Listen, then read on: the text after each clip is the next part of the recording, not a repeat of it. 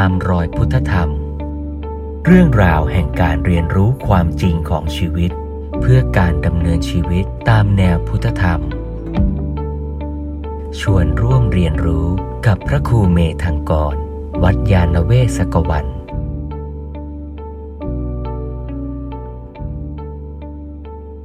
ในหนังสือพุทธธรรมภาคที่สาม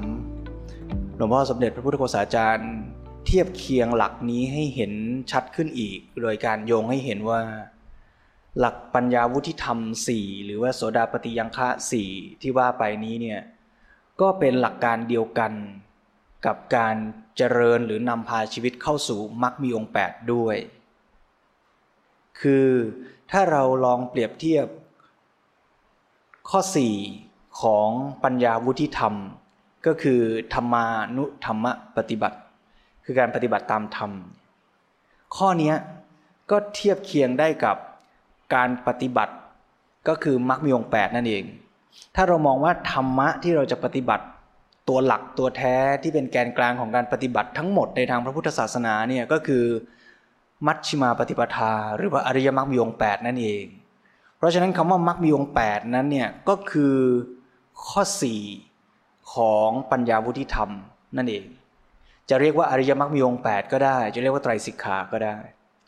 แล้วถามต่อไปว่า อะไรล่ะที่จะเป็นเครื่อง หรือเป็นธรรมะที่นำพา คนให้เข้าสู่มรรคหลักธรรมชุดนี้ก็เป็นธรรมะสำคัญเหมือนกันที่พวกเราชาวพุทธบางทีอาจจะไม่ได้ให้ความสำคัญหรือว่าไม่ค่อยได้มีโอกาสศึกษากันจริงจัง แต่ถ้าเราลองพิจารณาดีๆ เนี่ยจะเห็นว่า หลักธรรมชุดนี้มีประโยชน์มาก แล้วก็หลวงพ่อสมเด็จพระพุทธศาพระพุทธศาจารย์เองก็ชวนให้เห็นว่าถ้าเรานะพูดกันแต่มรรคอย่างเดียว เราก็พลาดโอกาสที่จะชี้เห็นความสำคัญของการที่จะพาคนเนี่ยให้เข้าสู่มรรคพูดง่าย ๆ ก็คือเหมือนกับว่า ถ้าเปรียบเทียบเป็นรูปธรรมก็คือเรามีถนนหนทางอยู่คาว่ามรรคก็คือทางนี่แหละ ซึ่งทางนี้คือทางตรง แต่คนเริ่มต้นเนี่ยยังไม่ได้อยู่ในทางเนี้ยยังเดินหลงอยู่ในป่าบ้าง อยู่ในทุ่งนาบ้าง อยู่ในทุ่งหญ้าบ้าง อะไรล่ะจะเป็นเครื่องมือที่พาให้เขาเนี่ยเข้ามาสู่ไอ้เส้นทางเส้นเนี้ยให้ได้เพราะฉะนั้นเครื่องมือที่นำเข้าสู่ทางเนี่ยหลักๆเลยเนี่ยมีสองข้อ วันนี้เอาข้อหลักๆนะหลักๆสองข้อคืออะไรก็คือปรโตโคสะกับโยนิโสมนสิการ อันนี้ก็จะเป็นสองข้อใหญ่ถ้าใครสนใจรายละเอียดเนี่ยหลวงพ่อสมเด็จพระพุทธโฆษาจารย์ก็เล่าเรื่องนี้โดยละเอียดอยู่ในภาคที่สองก็คือภาคสองของพุทธธรรม ซึ่งว่าด้วยเรื่องของมัชชิมาปฏิปทา ก่อนที่หลวงพ่อสมเด็จจะพูดถึงมรรคมีองค์ 8 ก็จะพูดถึงธรรมะที่เป็นบุพนิมิต เป็นเครื่องหมายที่จะนำพาคนเข้าสู่มรรคหลักใหญ่สองข้อก็คือ ปรโตโคสะกับโยนิโสมนสิการ ปรโตโคสะก็คือเสียงจากภายนอก โยนิโสมนสิการก็คือการพิจารณา ในการที่จะคิดใคร่ครวญด้วยปัญญา ซึ่งเป็นปัจจัยภายในในชีวิตของเรา นั่นแสดงว่าคนที่จะดำเนินชีวิตเข้าสู่มรรคได้ คนที่มันจะค่อยๆ ขยับทิศทางของชีวิตให้มันพุ่งไปสู่เป้าหมายที่ถูกต้องได้เนี่ยปัจจัยในการที่จะทำให้คนเกิดการเปลี่ยนแปลง และเกิดการใช้ชีวิต ในทางที่ถูกตรงถูกต้องตามมัชชิมาปฏิปทาได้เนี่ยจำเป็นต้องอาศัยปัจจัยสองตัวนี้ก็คือปรโตโคสะกับโยนิโสปนสิกา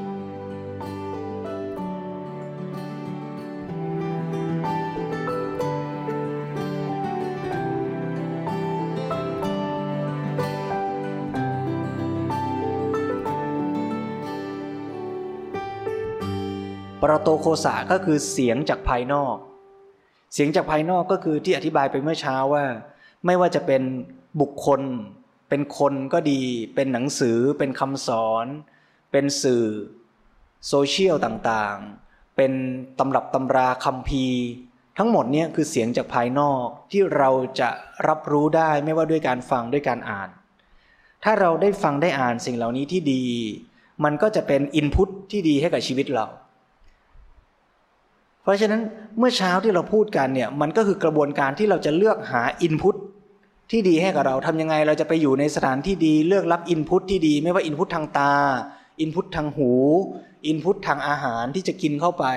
ชีวิตเราเนี่ยถ้าเราได้เสพได้ input ที่ดีเนี่ยโอกาสที่มันจะ process ออกมาเป็นสิ่งที่ดีเนี่ยมันก็ง่าย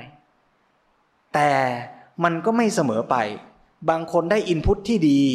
แต่กระบวนการวิเคราะห์ภายในไม่ดีอินพุตที่ดีกลายเป็นผลเสียก็มี เช่น เกิดมาร่ำรวยกินอาหารที่ดีอยู่ในสังคมที่ดี แต่ใจเขาไม่ดีกลายเป็นคิดทางอากุศลทำชั่วบาป ก็มีให้เห็นถมเถไป เพราะฉะนั้นแสดงว่าปัจจัยภายนอกอย่างเดียวไม่พอ ต้องมีปัจจัยภายในด้วย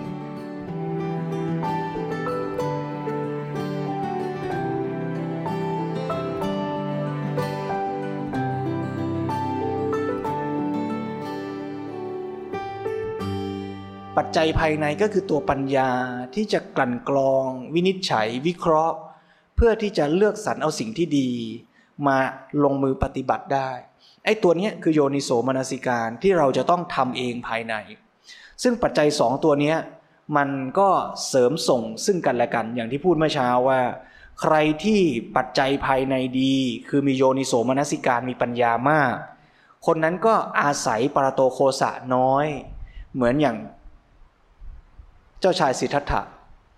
ซึ่งท่านมีปัญญามาก แม้ว่าสิ่งแวดล้อมจะเป็นมิจฉาทิฏฐิ แม้ว่าสิ่งแวดล้อมจะหลอกลวงให้เข้าใจว่าชีวิตมีแต่ความสุข ถึงอย่างนั้นโยนิโสมนสิการภายในก็ยังคิดวิเคราะห์และสงสัยตั้งคำถามหาคำตอบกับตัวเองได้ว่าความจริงมันเป็นยังไง แต่สำหรับคนที่โยนิโสมนสิการในใจคือปัญญายังไม่มากนัก ปัญญาน้อยนะไม่ไม่ถึงกับปัญญาอ่อนนะ ปัญญาน้อยหน่อยเนี่ยก็จำเป็นต้องอาศัยปัจจัยภายนอกเยอะหน่อย ที่จะมาช่วยไกด์ช่วยแนะ ช่วยชี้ให้เห็น เพราะฉะนั้นใครก็ตามที่ปัญญายังไม่ถึงขั้นที่จะเป็นพระสัมมาสัมพุทธเจ้า หรือพระปัจเจกพุทธเจ้า ก็ยังจำเป็นจะต้องอาศัยคำสอนจากพระพุทธเจ้าจากครูบาอาจารย์ที่ปฏิบัติก้าวหน้าไปมากกว่าเรา มาช่วยชี้แนะบอกทางให้ แต่ก็อย่างที่ว่าอีกนั่นแหละว่าคำสอนนั้นเนี่ยมันก็จะผ่านมาทางสื่อเสียงต่างๆ ซึ่งผู้ฟังก็ต้องมีปัญญาระดับหนึ่งที่จะเลือกสรรคัดกรองได้ แล้วจะได้เอามาลงมือปฏิบัติ ผู้ฟังก็ต้องใช้ปัญญาระดับหนึ่งอะจะว่าไม่มีเลยก็ไม่ได้ ไม่งั้นก็ฟังคนนั้นสอนคนนี้สอนก็ไม่รู้ใครผิดใครถูก แล้วก็ปฏิบัติมั่วซั่วเละเทะไปหมด เขาบอกให้ไปฆ่าสัตว์บูชายันก็ไป เขาบอกให้ไปไหว้ต้นกล้วยก็ไป อะไรอย่างเงี้ย เพราะฉะนั้นปัญญาของแต่ละคนก็ต้องมีอยู่ดีปัจจัยภายในไม่มีเลยก็ไม่ได้ นั่นแปลว่าสุดท้ายแล้วปัจจัยภายในเนี่ยสำคัญยิ่งกว่าปัจจัยภายนอก แปลว่า ถ้าปัจจัยภายในดี แม้ปัจจัยภายนอกจะไม่ดี เช่น เจ้าชายสิทธัตถะก็ยังบรรลุธรรมได้ แต่ถ้าปัจจัยภายนอกดียังไง ถ้าปัจจัยภายในคือปัญญาไม่มีไม่ดีเอาเสียเลย ปัจจัยภายนอกดีแค่ไหนก็ไม่สามารถพาคนนั้นให้พัฒนาชีวิตจนบรรลุธรรมได้ แต่สองปัจจัยเนี่ยเกื้อกูลกันสองปัจจัยเนี่ยก็เป็นปัจจัยสำคัญในการพาคนเข้าสู่มรรคและสองปัจจัยเนี่ยถ้าลองเอาไปเทียบเคียงกับหลักที่พูดเมื่อเช้า คือโสดาปฏิยังคะ กับเรื่องพระรัตนตรัย ก็จะเห็นว่าเป็นเรื่องเดียวกันอีก ถ้าใครศึกษาธรรมะไปเรื่อย ๆ จะเริ่มเห็นว่า พูดไปพูดมาเนี่ยพูดอะไรอะไรมันก็ลงเรื่องเดียวกันหมด เพราะความจริงของธรรมชาติมันคืออย่างนั้นอะจะมองในแง่ไหนแง่ไหนมันก็เป็นอย่างนั้นอะคือลองเทียบเคียงว่า ปัจจัยภายนอกในการพาคนเข้าสู่มรรคก็คือปรโตโคสะแล้วปรโตโคสะนั้นจะมาจากไหนล่ะ เสียงสอนจะมาจากไหนก็ต้องมาจากคน หรือแหล่งข้อมูลที่จะให้เสียงหรือให้ข้อมูลที่ดี ไอ้แหล่งนั้นเรียกว่ากัลยาณมิตร เพราะฉะนั้นก็จะเห็นปัจจัยที่ส่งเนื่องกันก็คือหนึ่งกัลยาณมิตรสองปรโตโคสะสามโยนิโสมนสิการกัลยาณมิตรคือคนดีแหล่งข้อมูลที่ดีที่เราควรเข้าไปหา แล้วเมื่อเข้าไปหาแล้วกัลยาณมิตรนั้นก็จะบอกสอนข้อมูล เสียงที่สอนออกมาสื่อที่ส่งออกมาเรียกว่าปรโตโคสะเราก็ต้องรับฟังเสียงนั้นเข้าใจเสียงนั้น แล้วเอาสิ่งที่ได้ฟังได้อ่านนั้นมาพิจารณาด้วยปัญญาของเราคือโยนิโสมนสิการ เมื่อพิจารณาแล้วก็ถึงขั้นลงมือปฏิบัติก็คือมรรคมีองค์แปด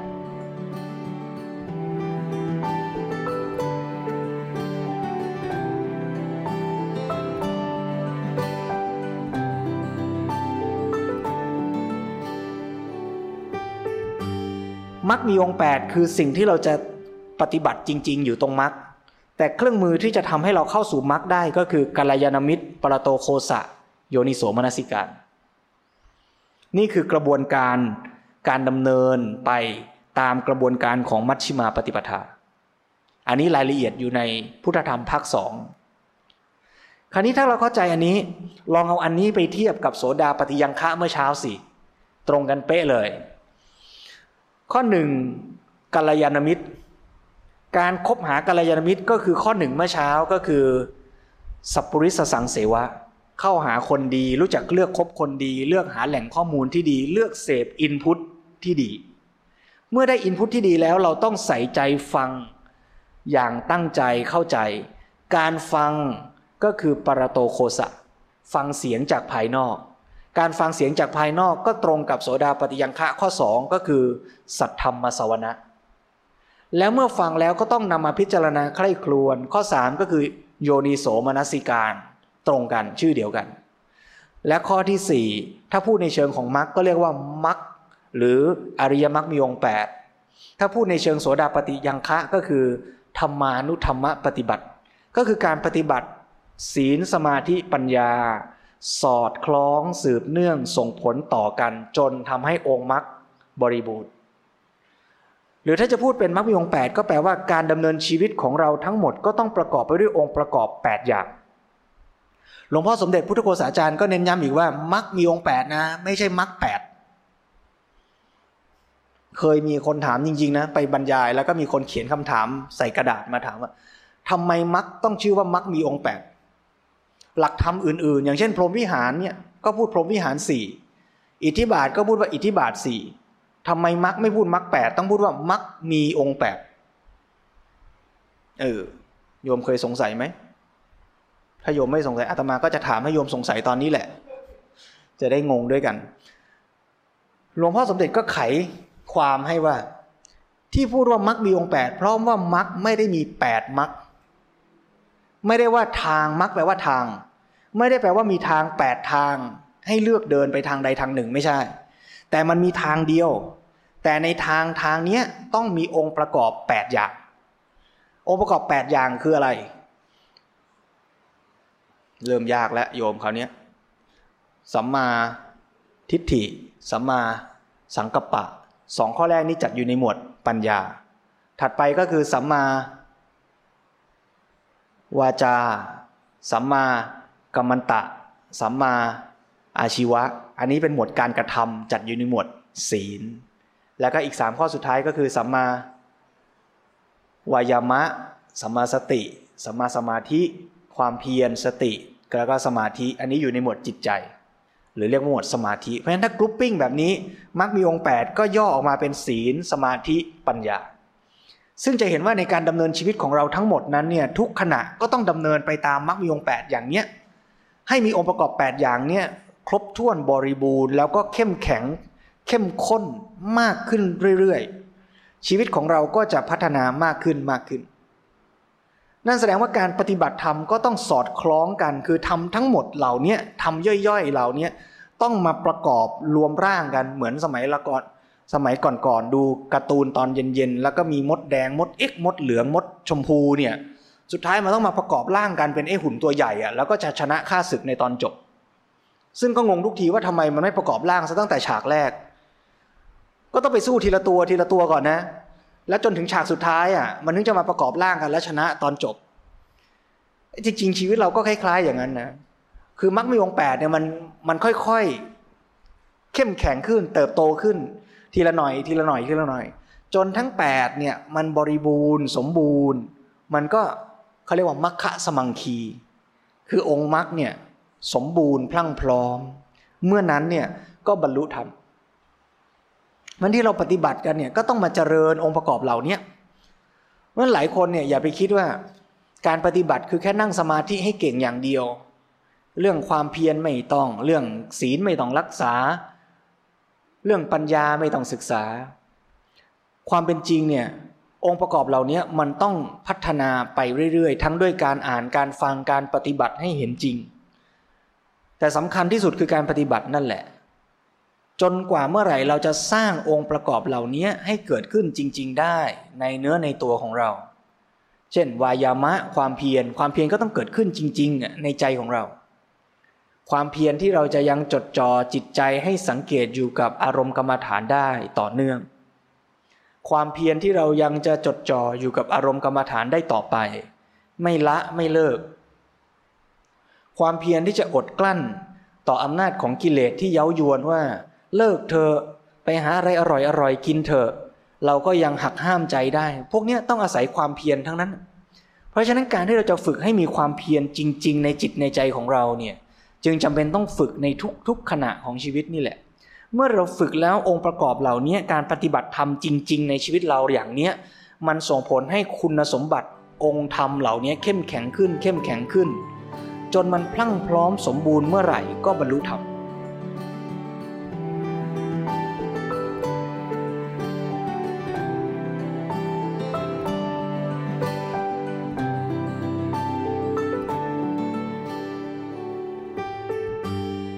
ที่พูดอย่างนี้เพื่อจะชี้ให้เห็นว่าการปฏิบัติธรรม จึงไม่ได้แยกขาดจากการดำเนินชีวิต เพราะคำว่ามักเนี่ยจริง ๆ มันก็คือทางดำเนินชีวิตนั่นเองที่เราเรียกว่าการดำเนินชีวิตเนี่ยเป็นคำที่ตรงมาก คือเราเดินทางอะชีวิตเรากำลังเดินทางไปเนี่ย เราจะเดินไปในทางไหนอะถ้าเราเลือกเดินในทางผิด มันก็พาชีวิตเราลงเหวไปเรื่อย ถ้าเราเลือกเดินในทางถูกมันก็พาเรา ขึ้นไปสู่ความเป็นอริยบุคคลได้ใกล้ขึ้นใกล้ขึ้น เพราะฉะนั้นการดำเนินชีวิตนั่นแหละคือการปฏิบัติธรรมธรรมานุธรรมปฏิปติ หรือการปฏิบัติธรรมน้อยคล้อยตามธรรมใหญ่เนี่ยจึงหมายถึงการปฏิบัติในทุกขณะของชีวิต และทุกขณะของชีวิตก็ต้องสอดคล้องไปตามหลักมัชฌิมาปฏิปทาหรือมักมีองค์ 8 นั่นแหละ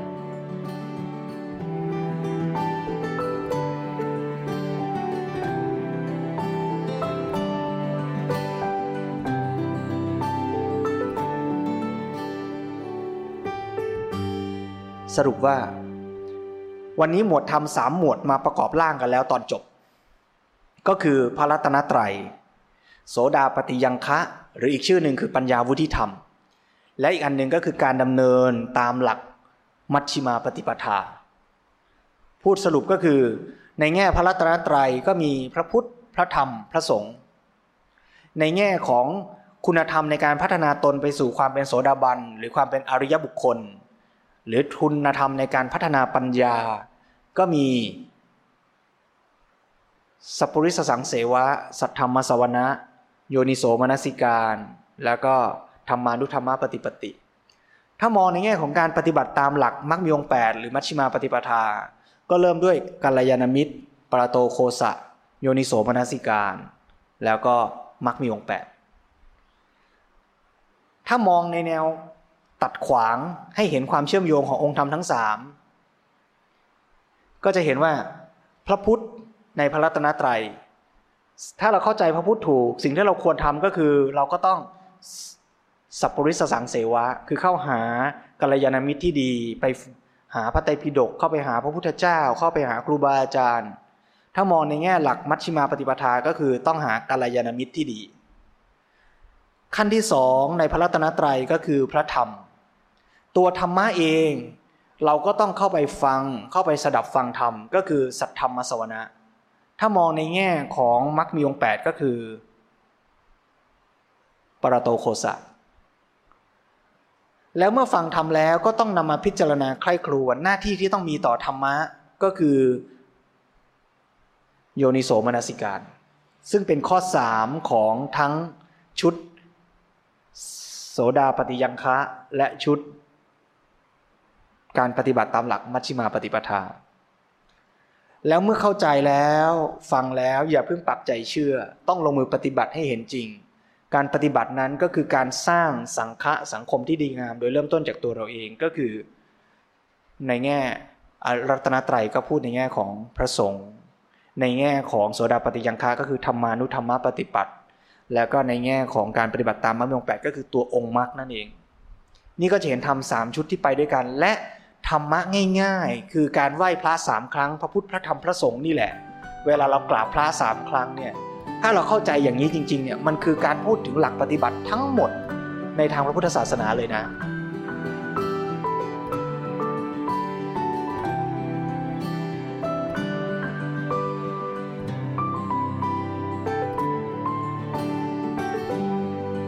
ตามรอยพุทธธรรม